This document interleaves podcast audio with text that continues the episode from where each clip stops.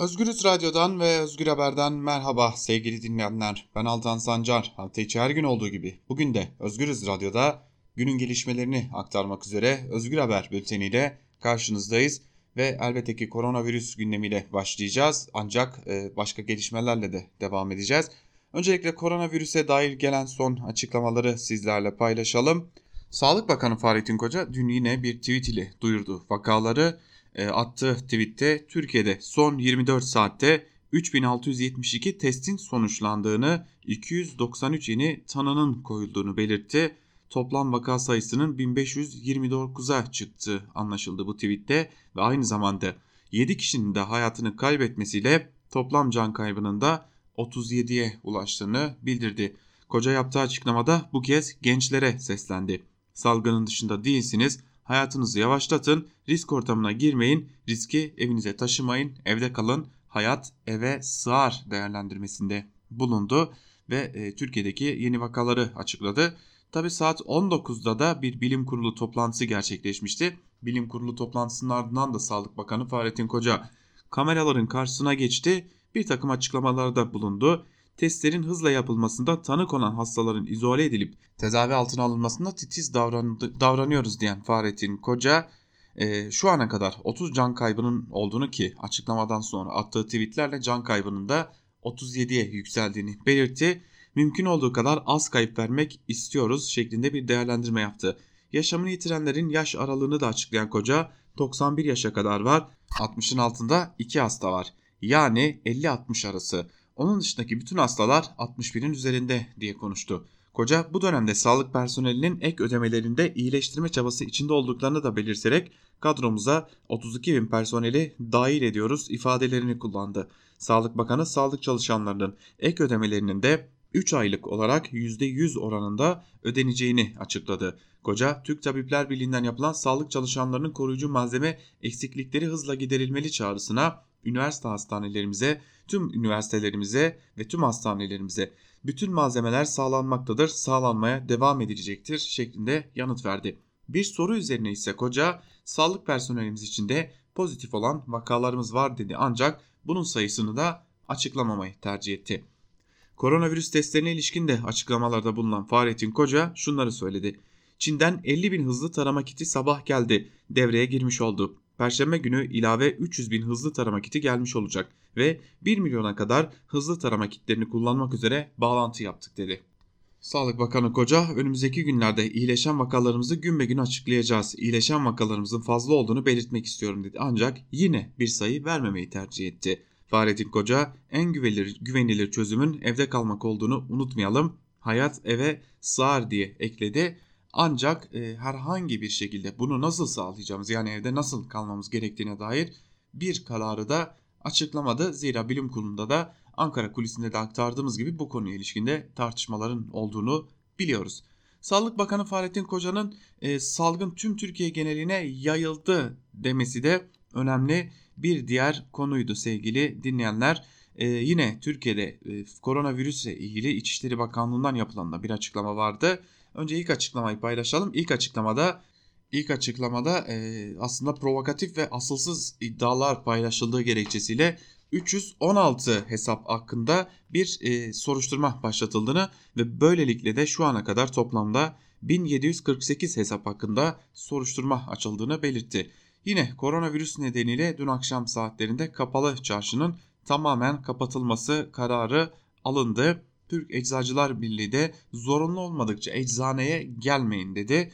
Türk Eczacıları Birliği koronavirüs salgını nedeniyle eczanelerde ilaç ve sağlık danışmanlığı alan yurttaşların uyması gereken kurallar hakkında bilgilendirme videosu yayınladı. Videoda yurttaşlara eczanelerde uyması gereken kurallar hatırlatıldı ve zorunlu olmadıkça da eczanelere gelmeyin dedi. Artık eczanelerde de eczacılar belli bir bariyerin arkasından hizmet verme aşamasına gelmiş durumda. Yine İçişleri Bakanlığı dün gece saatlerinde bir açıklama yaptı ve e, bir genelge yayınladı daha doğrusu. O genelgeyle de birlikte İçişleri Bakanlığı bir takım düzenlemelere gitti. Bunlar hem marketleri hem de yolculukları kapsayan düzenlemelerde. 81 ilim valiliğine gönderilen ek genelgeyle tüm marketlerin metrekarelerinin onda biri kadar müşteri kabul edilmesi, şehir içi toplu taşıma araçları ile şehirler arası yolcu otobüslerinin ise %50 kapasitesiyle çalışması gerekliliği bildirildi. Bu ne anlama geliyor? Örneğin bir market müşterilerin hizmete sunulan alanı 100 metrekare ise aynı anda içeri en fazla 10 müşteri alınacak. Tüm marketler hizmet alanı büyüklüğüne göre içeride bulunabilecek maksimum müşteri sayısını market girişlerine asarak da ilan edecek. Market içinde belirlenen sayıda müşteri varsa içeriden müşteri çıkmadan başka müşteri içeri alınmayacak. Marketler aynı zamanda içeriye girmek için bekleyen müşterilerinin arasına da en az bir 1 metrelik bir mesafe koyacak ve il ve ilçelerdeki tüm şehir içi ve şehirler arası çalışan toplu taşıma araçları araç ruhsatında belirtilen yolcu tapıştırma kapasitesinin %50'si oranında yolcu kabul edecek ve yolcular asla yan yana oturmayacaklar. Buna da izin verilmeyecek. Bu da önemli bir diğer genelgeydi. Tabi işe giderken bu yoğunluğun üstesinden nasıl gelinebilecek? Açıkçası bu sorunun cevabını da uygulamada göreceğiz gibi görünüyor. Dünyadan da haberler var. Almanya şansölyesi Angela Merkel'in e, Covid-19 şüphesiyle karantina altına alındığını biliyorduk ve kendisine uygulanan testlerde herhangi bir Covid-19 bulgusuna rastlanmadı ve Merkel'in testleri negatif çıktı sevgili dinleyenler. Öte yandan futbol dünyasında ise e, kötü haberler geliyor.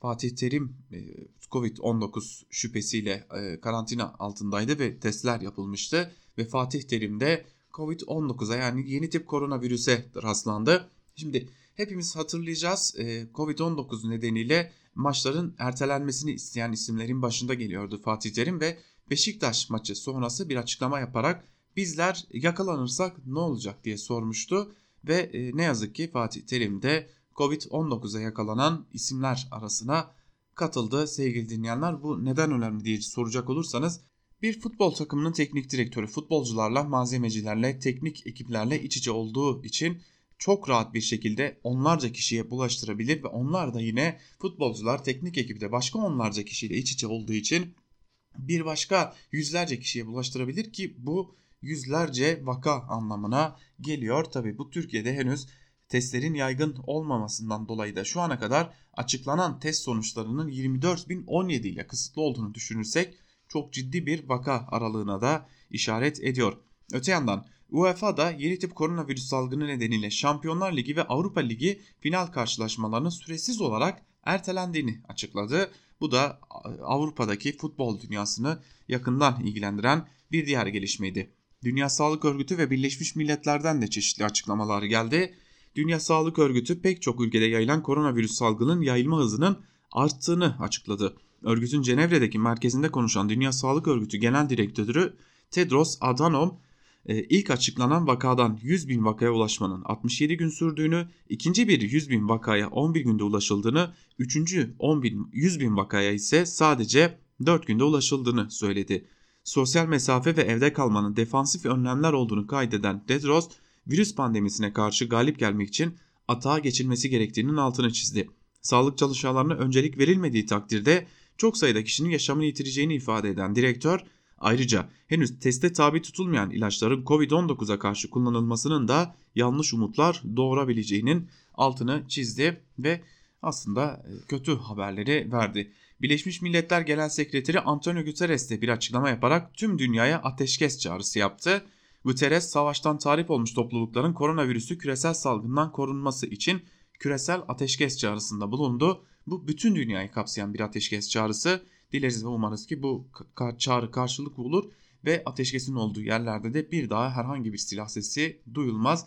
Belki de koronavirüs salgını elbette yenilecek bir salgındır. Bu salgın yenildikten sonra da insanlığın barış içinde yaşayacağı günlere kavuşuruz.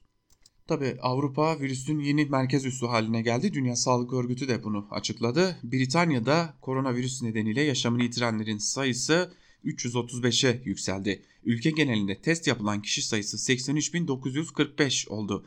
Britanya Sağlık ve Sosyal Bakım Kurumu da 23 Mart saat 9 itibariyle yapılan testlerin 77.295'inin negatif, 335'inin de pozitif çıktığını kamuoyuna açıkladı. Öte yandan İngiltere'de sürü bağışıklığı politikasından vazgeçti ve bugünden itibaren gerekli olmadığı takdirde sokağa çıkmayı yasakladı. Eczaneler ve marketler hariç de tüm ticari faaliyetlerin durdurulmasına karar verdi. İngiltere'de artık aslında ülkeyi kapattı demek mümkün. İtalya e, malum e, belki de krizin en yeni merkez üssü ve en ağır merkez üssü. İtalya'da ölü sayısı ne yazık ki artmaya devam ediyor. Ölü sayısı 6000'i aşarken hayatını kaybedenlerin de %23'ü sağlık çalışanı. İtalya'da yeni tip koronavirüsten hayatını kaybedenlerin sayısı 24 saatte 601 kişi artarak 6077'ye ulaştı. Ülkede son iki gündür ölü sayısındaki artış hızında bir azalma göze çarpıyor. Ülkede bir günde yaşanan ölüm sayısı cumartesi günü çok ciddi şekilde artarak 793'e ulaşmıştı. Pazar günü ise yine ölüm sayısı 651 olarak açıklanmıştı. Ülkede yeni vaka sayısında da azalmalar var. Bu da umut verici bir durum.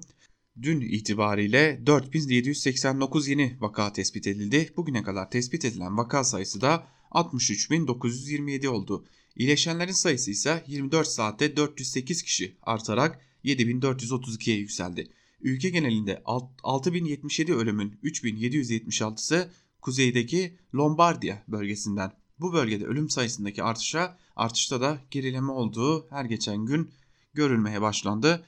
Öte yandan İtalya Doktorlar, Cerrahlar ve Diş Hekimleri Birlikleri Ulusal Federasyonu da ülkede bugüne kadar 23 ekibin virüs nedeniyle hayatını kaybettiğini açıkladı. Virüs taşıdığı tespit edilen sağlık personeli sayısı ülkedeki toplam vakaların yaklaşık %9'unu da teşkil ediyor. Evet e, bakın burada çok önemli bir hususla da karşı karşıyayız.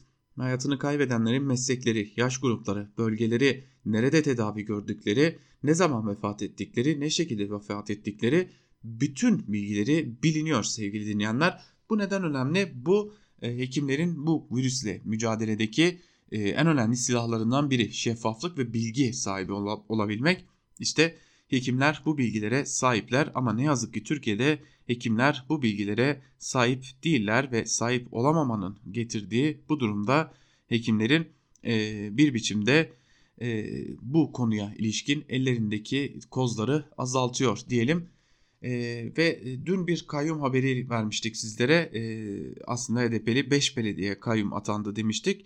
E, gece yarısında e, daha doğrusu geceye yaklaşırken bu karar netleşti ve HDP'li 8 belediyeye kayyum atandı. İçişleri Bakanlığı Batman, Ergani, Eğil, Lice, Silvan, Güroymak, Halfeli ve Gökçebah belediye başkanlarını görevden aldı ve yerlerine kayyumlar atadı sevgili dinleyenler. Böylelikle HDP'nin elinde neredeyse belediye kalmadı. Belediye sayısı da 25'in altına inmiş oldu ki bu HDP'nin yaklaşık 40 belediyesine kayyum atanması anlamına geliyor. Şimdi son haberimizi paylaşacağız sizlerle. Dün e, yaşanan skandala ilişkin bir haber.